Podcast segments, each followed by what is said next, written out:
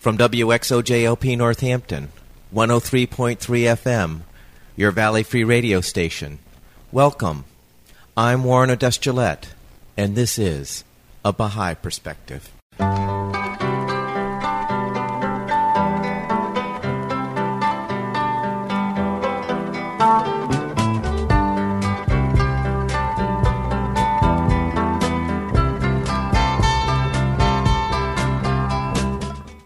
A Baha'i Perspective is a radio program of biographical interviews of people who have either chosen the Baha'i faith as a way of life or who have a relationship with the Baha'i faith. Today I'm playing a telephone interview with Adrienne Carter. Adrienne was born in Hungary and escaped the communist regime when she was a young girl. Eventually her family settled in Canada. Although she grew up with her Jewish heritage suppressed, she longed for spiritual sustenance as a teenager. She eventually discovered the Baha'i faith and has devoted her life to service to humanity ever since. I started the interview by asking Adrienne where she grew up and what was it like growing up there. Well, I grew up in several different places. I was born in Hungary and I lived there for my first 12 years. And then we escaped from Hungary during the Hungarian Revolution in Austria for a few months before I came to Canada with my parents. And in Canada, I continued my growing up in Vancouver and then Toronto for my high school years and then my university years in Montreal. So, how old were you when you escaped? I was 12. Can you give us a little background on what the situation was and how that situation impacted you personally? Sure. During the time I was growing up in Hungary, life was was actually quite difficult. When I was born, and I was born into a Jewish family, the um, Nazis were just taking over Hungary, and the persecution of the Jews began. So in the first year of my life, we were living under the most intense persecution and in hiding. And most of Hungary's Jews, which there were about 900,000 of them, were annihilated, and most of them, uh, uh, most of my own family, were taken to Auschwitz. And so we survived the first year by being in hiding. And then the Russian army came in to liberate us, and they brought communism with them. And so from age 1 to 12, I was living under a communist government, and so were my parents, and things were extremely difficult, especially for my parents. There was a, a lot of persecutions, there were no freedom of speech there was, of course, a one party government. In 1956, in October, when the Hungarian Revolution broke out, it was a very interesting experience because I was certainly old enough to remember it. Even the communist youth were involved in the uprising against the communist government and trying to overthrow the rule of Russia. And for a short period, we felt that the Hungarians were winning, and then the Russians came back with uh, a huge army and many, many tanks, destroyed a good part of the city. And it was at that time that my parents decided this was the time to leave. So we escaped from Hungary during the middle of the night and ended up in Austria. Can you describe that night when you escaped? Well, that was a harrowing night. First of all, even leaving Hungary, we left in uh, leaving Budapest, we left in absolute complete secrecy. No one was allowed to know about it. We packed one small suitcase and left all of our belongings behind closer to the border, we met with a group and gave all of our money to the person who have uh, agreed to lead us through. It was walking all through the night. very cold weather under the eyes of the border guards and until we were able to cross the border. Once we got to Austria, we went into a refugee camp. Austria welcomed us with open arms, but there were so many Hungarians escaping at the same time that it was difficult for them to accommodate all of us. So we went from one refugee camp to another refugee camp to another one. Like in the four months, we have stayed in many camps. We had no idea which country would want us until we heard from Canada that they were ready to accept us. And can you describe the border crossing? It was walking, walking, walking, walking.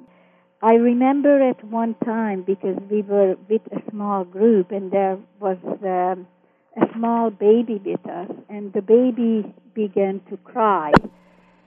And suddenly the dog started barking, and all the uh, we could hear the noises of the border guards the baby was given some uh, strong sleeping medication, and we we were just immobile in in one of the ditches, waiting until things would become more quiet.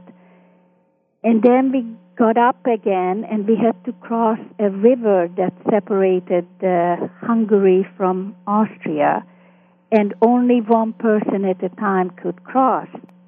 Difficulty was there that we were really worried that we would be caught while some of the members of the group were yet still in Hungary. But luckily, all of us managed to to cross. But in the first camp, we discovered that that baby has never woken up from the medication. So she kind of became the sacrifice for our group safety. It was a remote border.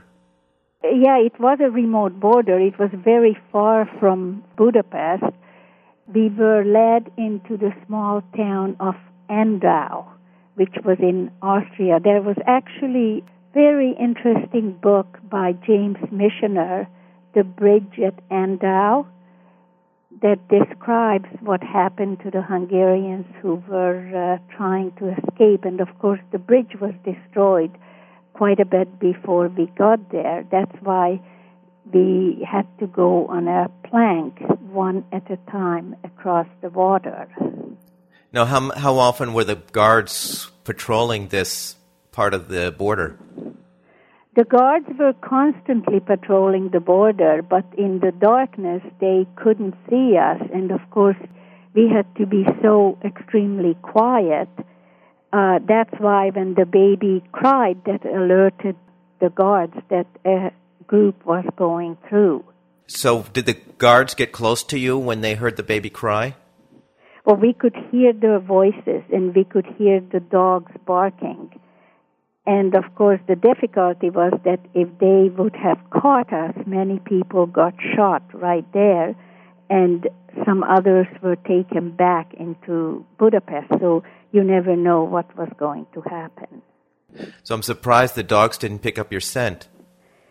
Well, we were lying in the ditch, and maybe uh, mm, they you... did not pick up the scent for some reason or other, but right. we didn't know what was going to happen. So it was a very anxious night. And how long were you in the refugee camps? We were there for about four months. And then you went to Canada? Then we came to Canada, yes. And when you got off the plane in Canada, what was your first reaction? Well, we didn't come on a plane. We came on a boat. We came on an Italian boat in April, which was quite an interesting trip. But it wasn't an easy trip because, you know, I mentioned a little bit about the anti Semitism of the Hungarians. Well, during communism, all religion was banned. And I have never heard any anti Semitic remarks. In fact, I did not even know that I was Jewish because my parents never spoke about it.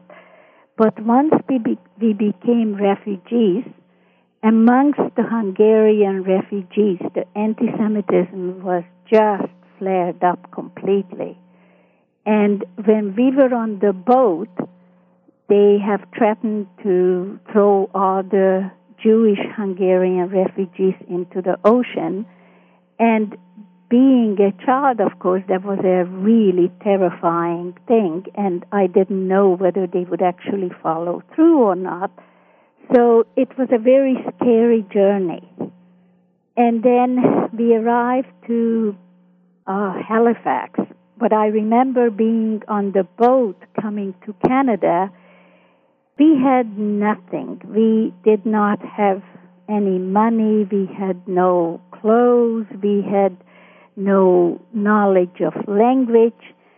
And yet we were filled with hope that this country would be friendly to us. But we also knew very little about Canada.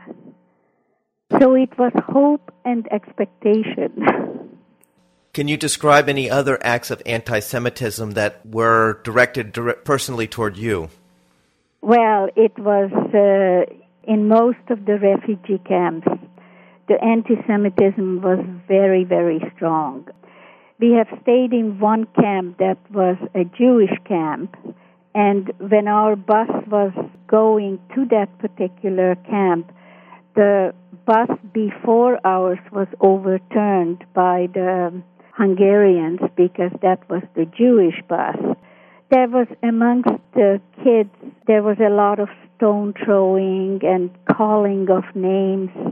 It was not a very pleasant scene. And for someone like me, and probably most other kids, we didn't know what it was to be Jewish. We we haven't grown up in that. We haven't really realized that. And we also wondered, how do you know that we are Jewish? It's not written on us, but it was an extremely difficult experience for us.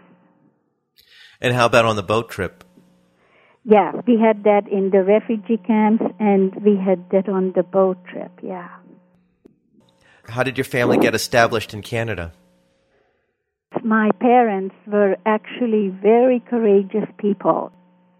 You know, there was a train I remember that took us from Halifax throughout Canada, and every city they dropped off some couple of hundred refugees. And we were dropped off in Calgary. Well, we knew nothing about Calgary, but Within a day or so, my mother managed to start working, and my father managed to get a job, and neither of them had any knowledge of the language, but they were very enthusiastic that they were going to make it in this new country and it's going to be okay.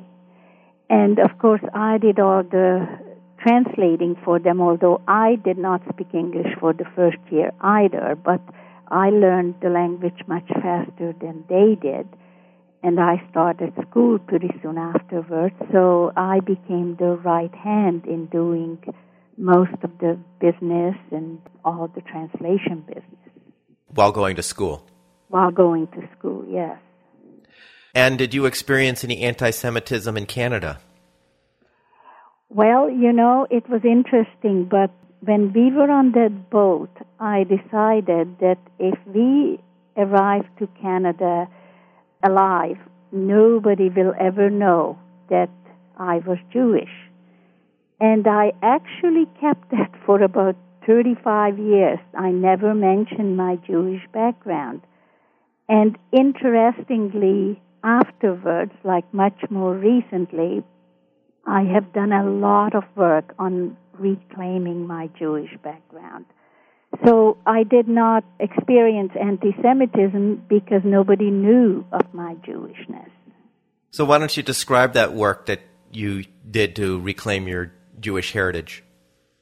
Well, in 1992, you know, the Baha'i Holy Year. Adrienne, why is it considered the Baha'i Holy Year? Holy Year. That was the time when we were supposed to face our Creator and go deep within ourselves. At least that's what I have understood.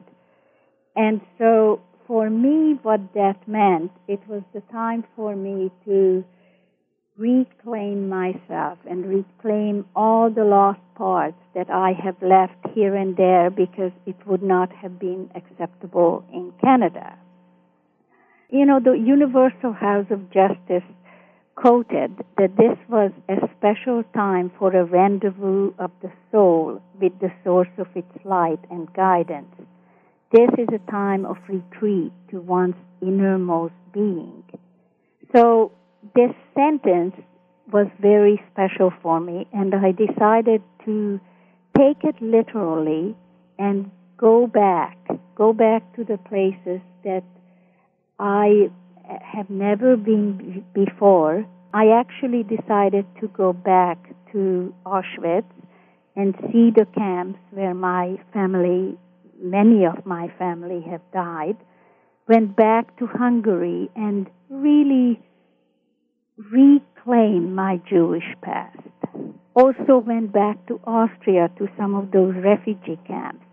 And then the last place was in Israel at the holy places. So, just to give our listeners a little bit of background, you mentioned 1992 was the Baha'i Holy Year, and that represented the 100th anniversary of the passing of the prophet founder of the Baha'i faith, Baha'u'llah. That's right. And then you also mentioned the institution of the Universal House of Justice, which you had quoted from. And the Universal House of Justice is the Baha'i faith's international governing council that's resident in the Baha'i World Center in Haifa, Israel. Yes. So, what was it like for you going back and visiting Auschwitz and, and the other places?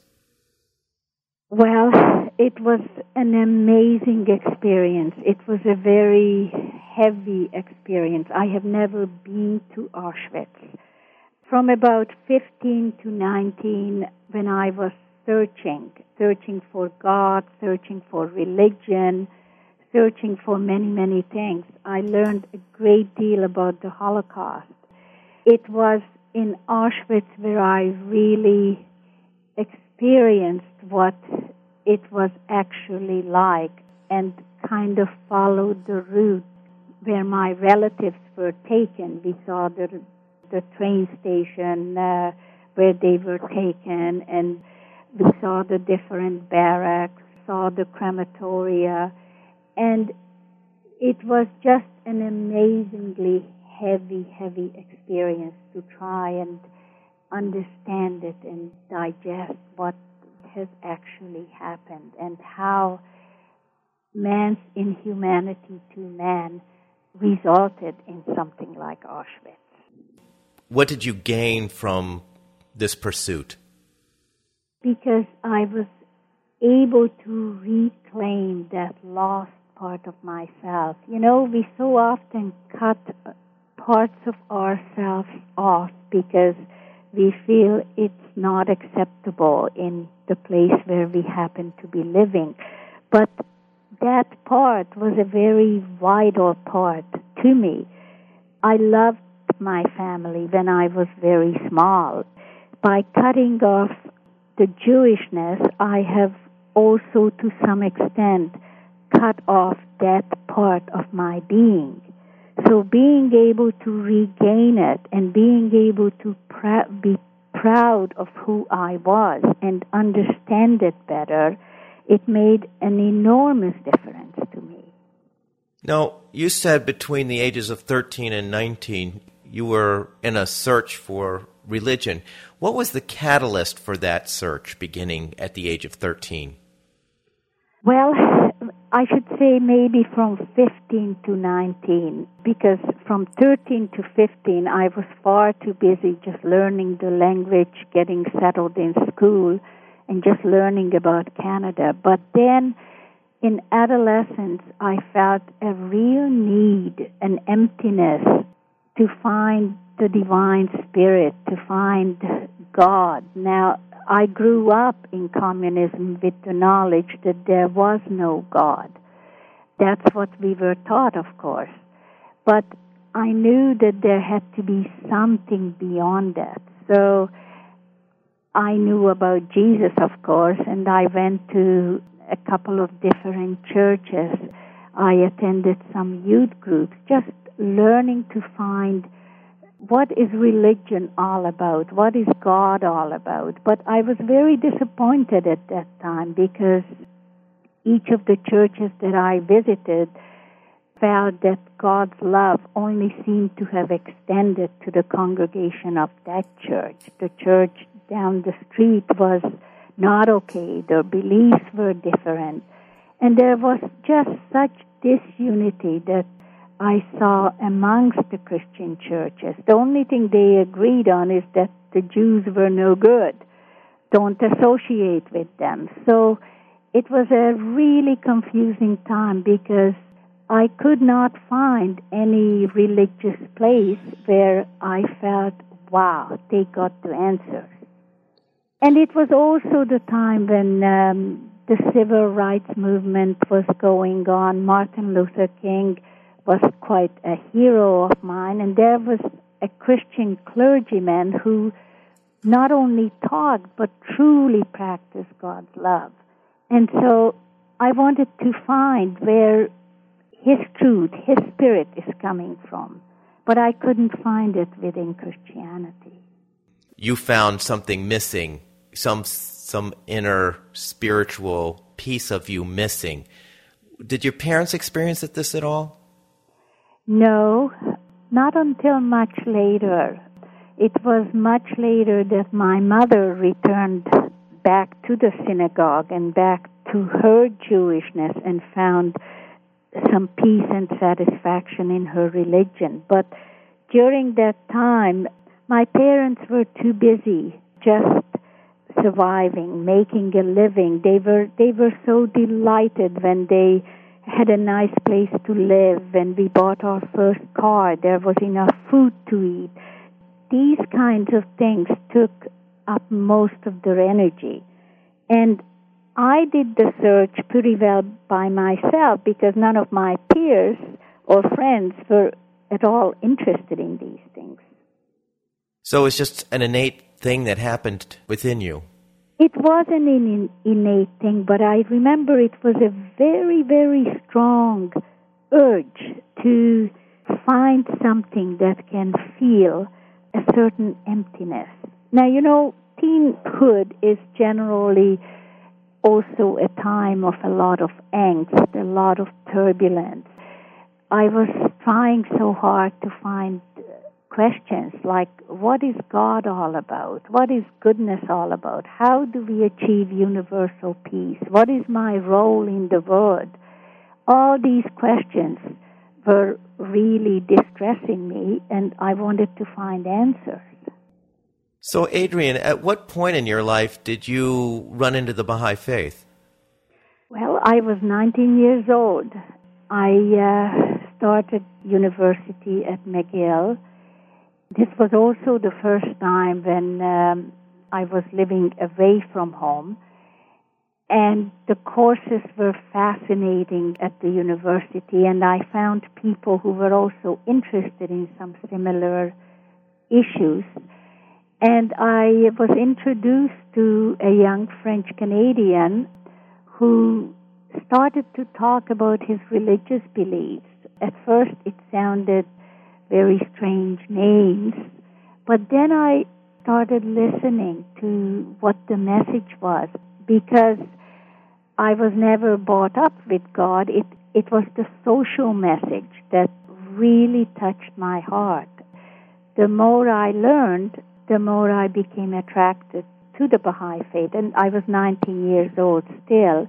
And then I met Montreal Baha'i community and just seeing how it was composed of people from different races, different backgrounds, and the unity that was shown in that community, it became more and more attractive.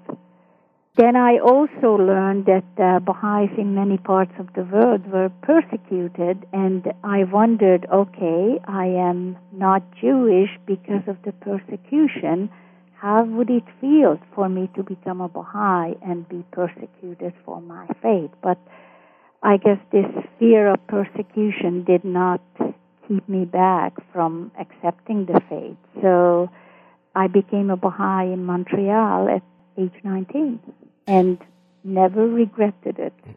Now, you said it was the social message that attracted you, yet you were intensely involved in a spiritual search. So I'm kind of surprised that that it was the social message that attracted you. Well, because I understood the social message. You know, in the theories of communism, there were a lot of the messages that were actually were familiar to me, like the equality and many of the other messages, science and religion. Well, no, that certainly was not in communism, but it took me a little longer to really hear the true spiritual message and to feel that connection with Baha'u'llah and and Abdul Baha. Abdul Baha being the son of the, the son of Baha'u'llah. Mm-hmm. Yes. Did the Baha'i faith fulfill the search that you were looking for, and if so, how? Well, it absolutely fulfilled the search that I was looking for because, like all humanity, is like one family. That's what I was really looking for, where whatever background I came from, being Jewish, it was completely and totally accepted within the Baha'i community. No religion was better or worse than another religion. It's the equality of all religions, like the whole idea of progressive revelation, where God sent messengers to people at different times to bring a spiritual and a social message. But the spiritual message was always the same. The social message differed depending uh, on the time. So this is really what I was looking for and couldn't find it in any of the other religions where I have searched in my rather limited capacity.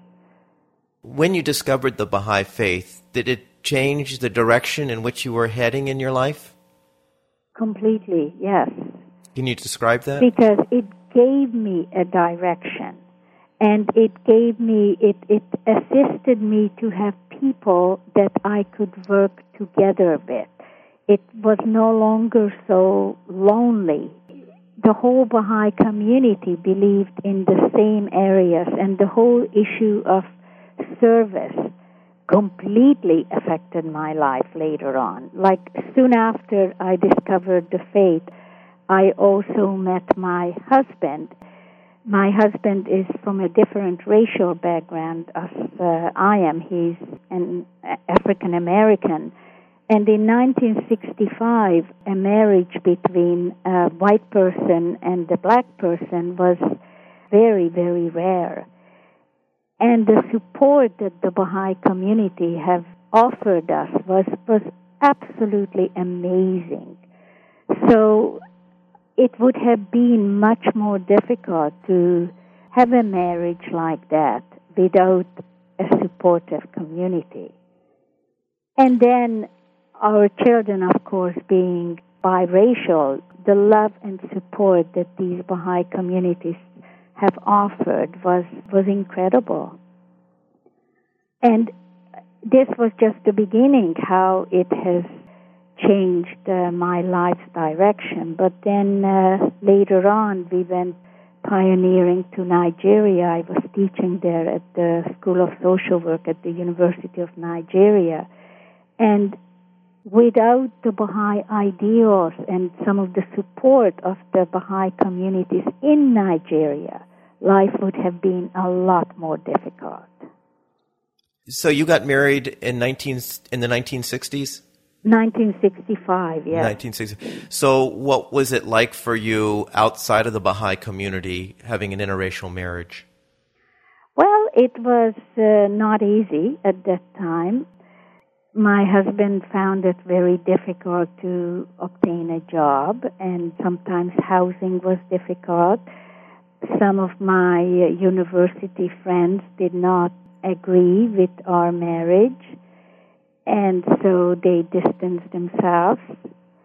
It was also very interesting, as you well know, you can uh, within the Baha'i faith we can't get married unless we get the written permission of all of our parents and that took quite a bit of time to work through especially from my parents because they had some difficulties with the idea not because of my husband being who he is but going into a marriage, an interracial marriage, and its possible difficulties after they um, got us away from the Jewish persecutions and now possibly facing a very different sort of persecution. And it took them uh, several months in order to come to the idea that we have the strength to carry out such a marriage. So they have given their permission, and his parents have given their permission too. So it sounds like your parents were very open minded. What was their reaction to you becoming a Baha'i? They were absolutely fine with me becoming a Baha'i. They felt if this is what I wanted, then go for it. They have never opposed my becoming a Baha'i. And my husband also became a Baha'i before we got married. And his parents were completely all right with him choosing the Baha'i faith, although their background is Christian, a seven day Adventist. And they were okay with him becoming a Baha'i? Yeah. Actually, that's So we got two pretty open minded set of parents. But yeah. they were initially concerned with us because they knew what the world was like. 1965, there was still a lot of difficulties in um, blacks and whites being together. And they worried about what will happen with our children, that maybe neither sides will accept them, but of course, this did not turn out to be so. You had mentioned the term pioneering in re- relationship to the Baha'i faith. Can you describe for our listeners what that means? Well, pioneering is going to another country away from home to serve in some capacity and also to strengthen the Baha'i communities there, to teach as much as it is possible. For me, service was always a very important area. So the way we were able to serve initially back in 1983 was going off to Nigeria because I managed to get a job there at the university. But we were also assisting the Baha'i students within the university. And of course, we've done a lot of service work with the non Baha'i communities all over Nigeria also. And since that time, service has been a goal for me because in 99 I joined Médecins Sans Frontières and have gone to um, many different countries in times of disasters, worked with affected population. That was most of them were shorter term service work, but then uh, one of the areas was in Malaysia where we worked with refugee population from various different countries. So you're a medical doctor. No, I am a clinical therapist, mental health. Can you describe for me your experience of the Nigerian community, both the Baha'i as well as the greater Nigerian community? It was an amazing experience being in Nigeria. You know, my background is in social work, and social work was just beginning in um, Nigeria. I had the opportunity to be in at the base level. So we had a great group of several of us who were teaching the students the skills of social work.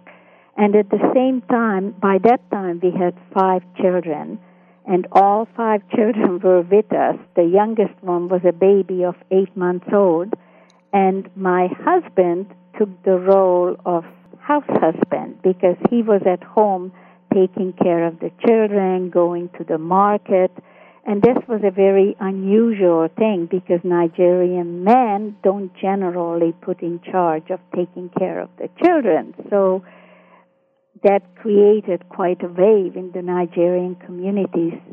And life was not easy for us in Nigeria. We had very small accommodation, like we had two rooms for uh, the seven of us, and there was no running water.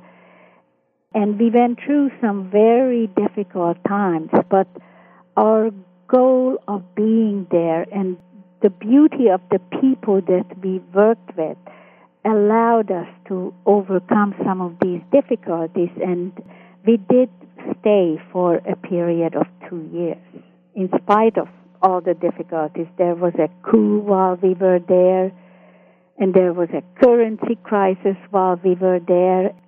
It was because there was such a close knit community around us that we actually managed to survive because during the currency crisis there was no money. The government changed the color of the money and the banks did not have enough money to give out. So there was literally no money or very small amount to buy food. And so the whole country went hungry because we had to manage life without food. So it was due to the friends, Baha'i friends, non Baha'i friends, that we managed to get a little bit of food. Or when we got some money, we cooked up some soup and invited all of the community to share. And it's help each helping the other that we were able to survive. And how old were your oldest children when you went to Nigeria? Well, the oldest son was 15, and then two of them were 11. One was 9, and the baby was 8 months. How did your older children react to the fact that you were going to go to Nigeria from Canada? Well, we discussed and consulted with our children at length before the whole idea came up, at least with the older ones. And each one of them, uh, like the four older ones, the baby was too little, was in agreement that this is an undertaking that the family will try, probably for a period of two years. And the children were actually amazing in spite of the difficulties, in spite of at times lack of food, in spite of the really difficult living conditions. They have learned to cope and they, they were thriving. They had many friends. They didn't have any material uh, possessions. I think we owned a little radio, but we had no car, we had no bicycles, we had very little, but these children were thriving. What were the circumstances that had you leave Nigeria? Well, the second year has finished, the second year of teaching. We thought, okay, two rooms for the seven of us is enough. The kids were growing up. The oldest son by that time was 17 years old, and he was doing his schoolwork through correspondence, and we wanted to get them back to regular school. We didn't want them to miss so much school. Although the younger kids, the three middle ones, they were in the Nigerian school system. And so we came, we returned, but of course we had no job and we had no money. So I took the first job that was available, which was up in northern British Columbia. So from the heat of Nigeria, we ended up in the cold, cold part of northern BC. And we lived there for two years. What were the reasons that you left after two years? I got a transfer back to Victoria, where I uh, initially have worked in Victoria when uh, I worked for the, the provincial government. I had to quit that job in order to go to Nigeria. So Victoria was home. We had a, a house here in Shawnigan Lake, and we we maintained that house. We rented it out. So this was really our home. And from Vanderhoof, we then returned back here. When did you start working with Doctors Without Borders? In 1999.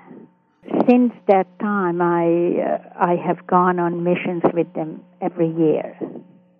You know, I have done about 13 missions in many different countries. My job in these countries is well, first of all, if there is a disaster, for example, the tsunami, I was called to India, or the huge earthquake in Pakistan. And we were there within a couple of days after it has happened. People lost everything there. They were in a daze when uh, when we have arrived. So it's providing assistance to the people, but also in each and every country. My job was to build up a mental health team of local people and train them to do some trauma counseling and then as long as I stayed there to to supervise them and assist them in whatever way I can. So it's it's helping the local population to work with their own people in uh, providing counseling, comfort. I mean, people have experienced tremendous, tremendous traumas.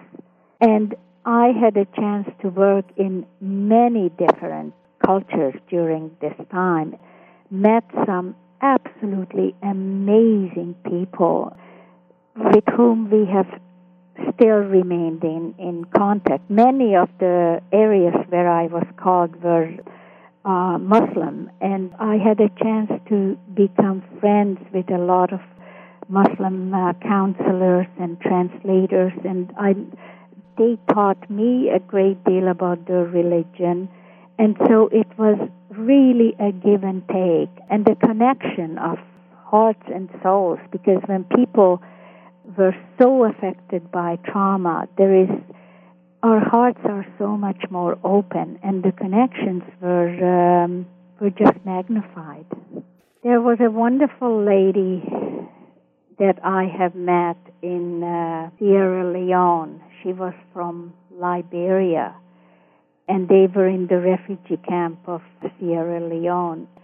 One of the doctors was asking me to see her because she has lost her son about two years ago. Couldn't get over the the grief.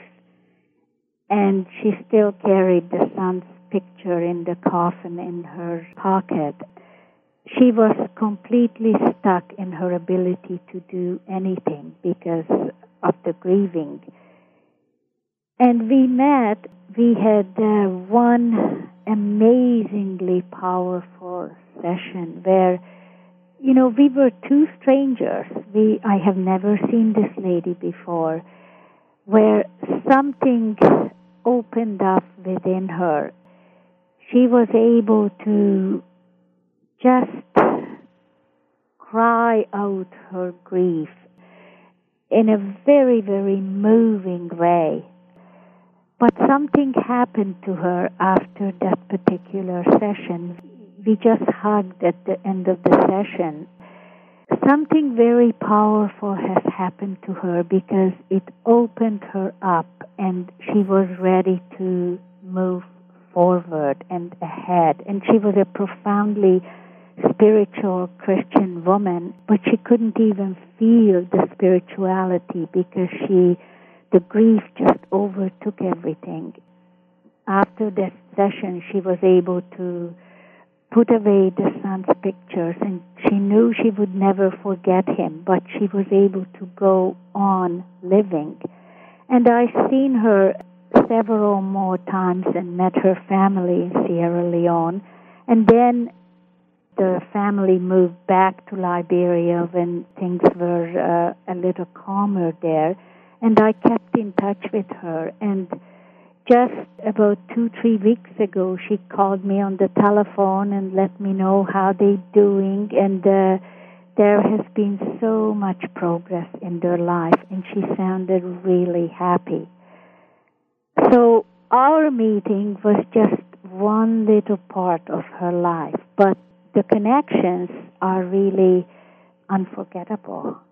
And there were many other stories. Uh, one with uh, an, uh, an Iraqi family. I mean, it's it's almost impossible to choose because every country where I was, there have been people who profoundly touched me. Can you tell us the, the Iraqi story? That was in Malaysia. There have been people from Myanmar, refugees from Iraq, refugees from um, a couple of other African countries. Again, one of the doctors referred to me this Iraqi man who was profoundly depressed. When I found out his story, he was told by the Iraqi government, he was a, a very highly qualified engineer, that they wanted him to make bombs for them so they can kill the Americans.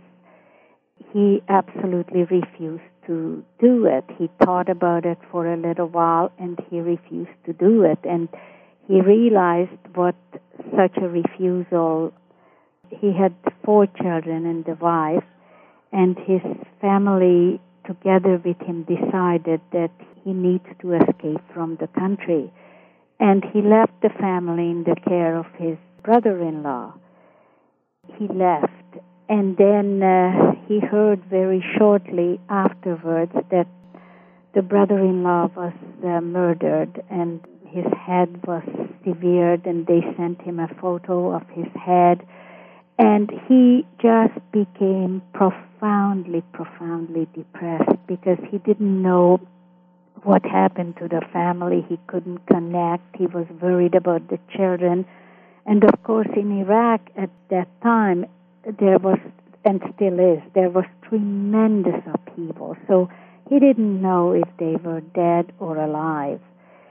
And we met every week. And part of my job was just to provide support to him. And maybe some hope that things are going to be okay he had a sister in canada and so when I had to leave Malaysia, I um, the United Nations refugee uh, group was looking at getting him to Canada. But then I left and I did not hear from him. And now, several years later, suddenly out of the blue, I get a telephone call at home and it was him. Somehow the family was able to join him. The UN has assisted the family with the four children to join him, and he just sounded so happy and just so so much better than how he was when I last saw him, and he was just so thankful for uh, the assistance given him at that time that kind of support that we can give when, when people are at their lowest moment, it's never forgotten. It's not forgotten by our uh, patients, and it's, it's certainly never forgotten by us. And this is just two amongst many, many, many stories. So, Adrienne, is there something you haven't done yet that you want to do? Um, well, I have done a great deal that I wanted to do. I want to go for more missions. I am hoping that maybe both my husband and I can go together for a longer mission with Médecins Sans Frontières. I am working full time still here in Victoria and I love my work. I work primarily with adolescents who are having all kinds of difficulties and family problems. Is there something, there is more of what I have done that I would still continue, like to continue to do. Well, Adrienne, thank you so much for sharing your story. You're welcome. I hope you enjoyed that interview with Adrienne Carter a mental health counselor who has worked with Doctors Without Borders in Kosovo, Kashmir, Sri Lanka, Sierra Leone, Nigeria, Malaysia, Russia, South Africa, and Myanmar. For a copy of this and other programs, you can go to the website www.abahaiperspective.com. For information specifically on the Baha'i Faith, you can go to the website www.baha'i.org or you can call the toll free number 1 800 22 Unite. I hope you'll join me next time on a Baha'i Perspective.